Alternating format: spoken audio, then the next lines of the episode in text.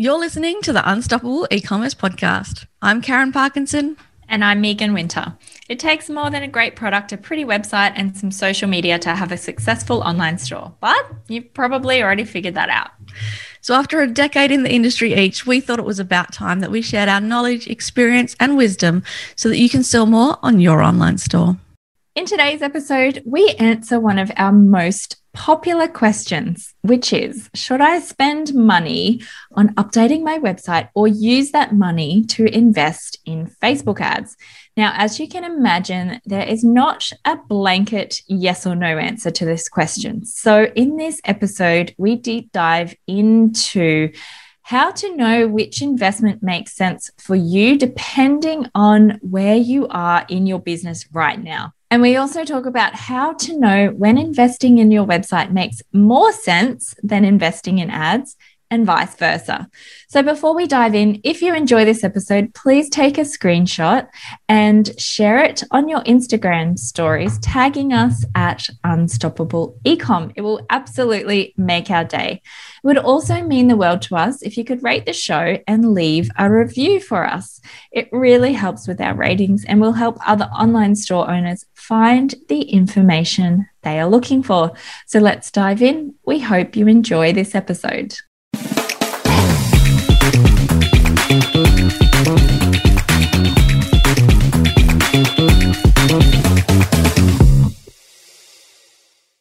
I spend money on updating my website or use that money for Facebook ads?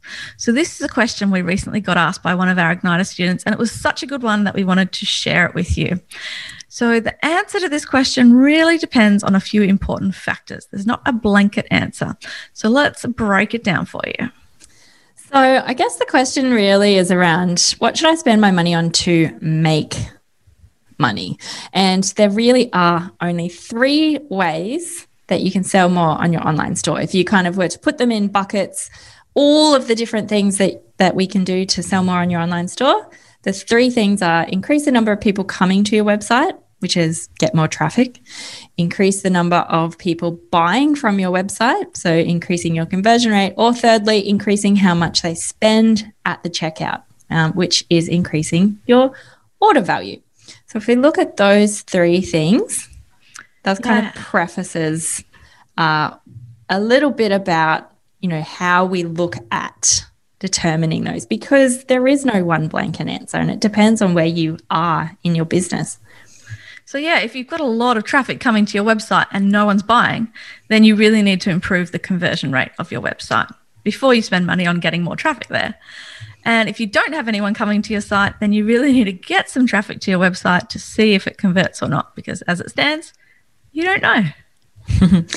okay, so if you're in the first kind of um, point that Karen made, so if you have lots of traffic coming to your website, but nobody is buying, uh, meaning your conversion rate is low, then this could be a couple of issues as to why this is. Firstly, potentially you have the wrong people coming to your site.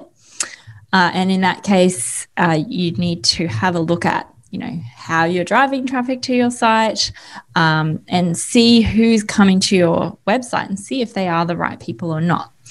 The second thing is your website needs your website could need to be improved and optimized for conversion. So, if you know that the right people are coming to your site, but they simply aren't buying, then your website is not doing a good job at compelling them to purchase from you.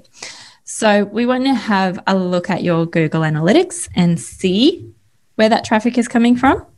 And then, as I said, if you're confident that you're attracting the right people to your site, but they aren't buying, then yes, it's time to improve your website. So, a good website conversion rate in e commerce is around 3%. So, if yours is lower than that, then you really need to have a look at ways that you can improve your conversion rate. Now, there's a couple of ways to do that. Again, if we kind of look at the high level uh, ways to do it, there is on site. So, what people are actually seeing when they come to your site, and that is things like messaging, um, images, what you're telling people, what they're seeing with their eyes through the screen. What are you giving them through the screen? And that is the on site uh, elements. And then there's the behind the scenes or the techie stuff. And we have resource, resources on both. And we think that you should have a look at both because um, things like page speed and mobile friendly and all of the tech things could be affecting it as well as you not maybe having compelling uh, headlines or images or messaging. So having a look at both of those things is a really good way to improve your conversion rate. So, luckily for you, we've done episodes on both of these things. So, we will link those up for you in the show notes. So, if you're in the other camp and you need more people to come to your site, so typically a good conversion rate is 3%, but if you don't have anyone coming to your site, you won't be able to draw any conclusions on your conversion rate. And if you've just got mum, dad, and your sister and auntie and cousin coming, you know, that's not enough people. so we really, if you have a really high conversion rate, but hardly anyone is visiting, chances are your site's not getting the exposure it needs to grow. So your mum buying your, your products doesn't count. and a data set of less than a thousand unique visitors per month, you need more traffic. So if you're sitting under that and you're trying to make decisions, you just don't have enough data to actually make those decisions properly. So, what we recommend here is that you get your website as ready for traffic as possible yourself. So, Shopify allows you to set up your online store quickly, cheaply, and you don't need any web development skills. So, don't go spending thousands of dollars building some fancy smancy online store. Start with your minimum viable product. Then you want to run traffic to your site and see if it converts. So we're always saying in our Igniter program, until you test, it's just a guess. So don't worry about getting your site perfect. We want you to get it out to market and let your customers tell you if it's working or not.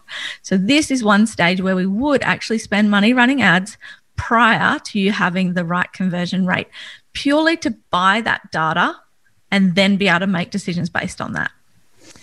And I think this is so important because having an online store, setting it up, taking it to market, improving it, improving it again, improving it again. it's not a li- it's not a linear pathway. Like you don't just buy your products, set up your website, turn on ads, and it's like tick tick tick a magic you know formula that all of a sudden the customers start coming. So there's so many kind of mistakes that we see me people make. One is you know build a website and they will come. That is not true. Uh, and the other thing is we see a lot of people who on one hand invest a lot of money in their website and then they don't have any more money to invest in actually getting people to that site. So it's kind of like a, I was sitting there saying, like, if a tree falls in the woods and no one's there to hear it, like, is there something the same with a, a website? Like, if the website's there but nobody sees it, is there really a website? Like, you need to have people coming. we need to make one. We need to have people coming to your website so that you can then make those decisions. And then another huge mistake that we pe- see people make is that they want to drive traffic to a website that's not ready for it. And this is like turning on taps and not having any buckets in place to capture the water, or at least having really leaky buckets. So, I think the reason why we wanted to do this podcast to answer that question is because one, it is such a common question, but two, the answer is going to be different for everybody depending on where you are. And so we wanted to just shed some light on the mistakes that we see people make, but also the fact that it's a never ending, evolving process. So you build a site, you get traffic to it, you then test and measure your site, you make you make improvements to your site, you run more traffic, you make more tests and measures and you improve it more and you improve your conversion, then you improve your traffic. And as it goes, it's like a never ending infinity loop. And so it depends where you are right now as to what you should invest in. But then it's not like you head off in that path and you don't ever, you know, come back and look at the other thing. So if you need to improve your website right now, yep, do that. Then get traffic to it. Then go back and improve your website. So it's just that never ending evolving process. So the other thing to look at is that a website is not a tattoo. So this is another thing that we always say in our Igniter program. So start Hashtag Megan saying start where you are now. So if you have less than a thousand visitors per month, spend some money on getting enough people to your site so that you can then look at the data and have a look at what that data is telling you and make informed decisions about uh, what they're doing on your website. So you, you can learn how to run Facebook ads through our ecom course, which is called Ecom Igniter.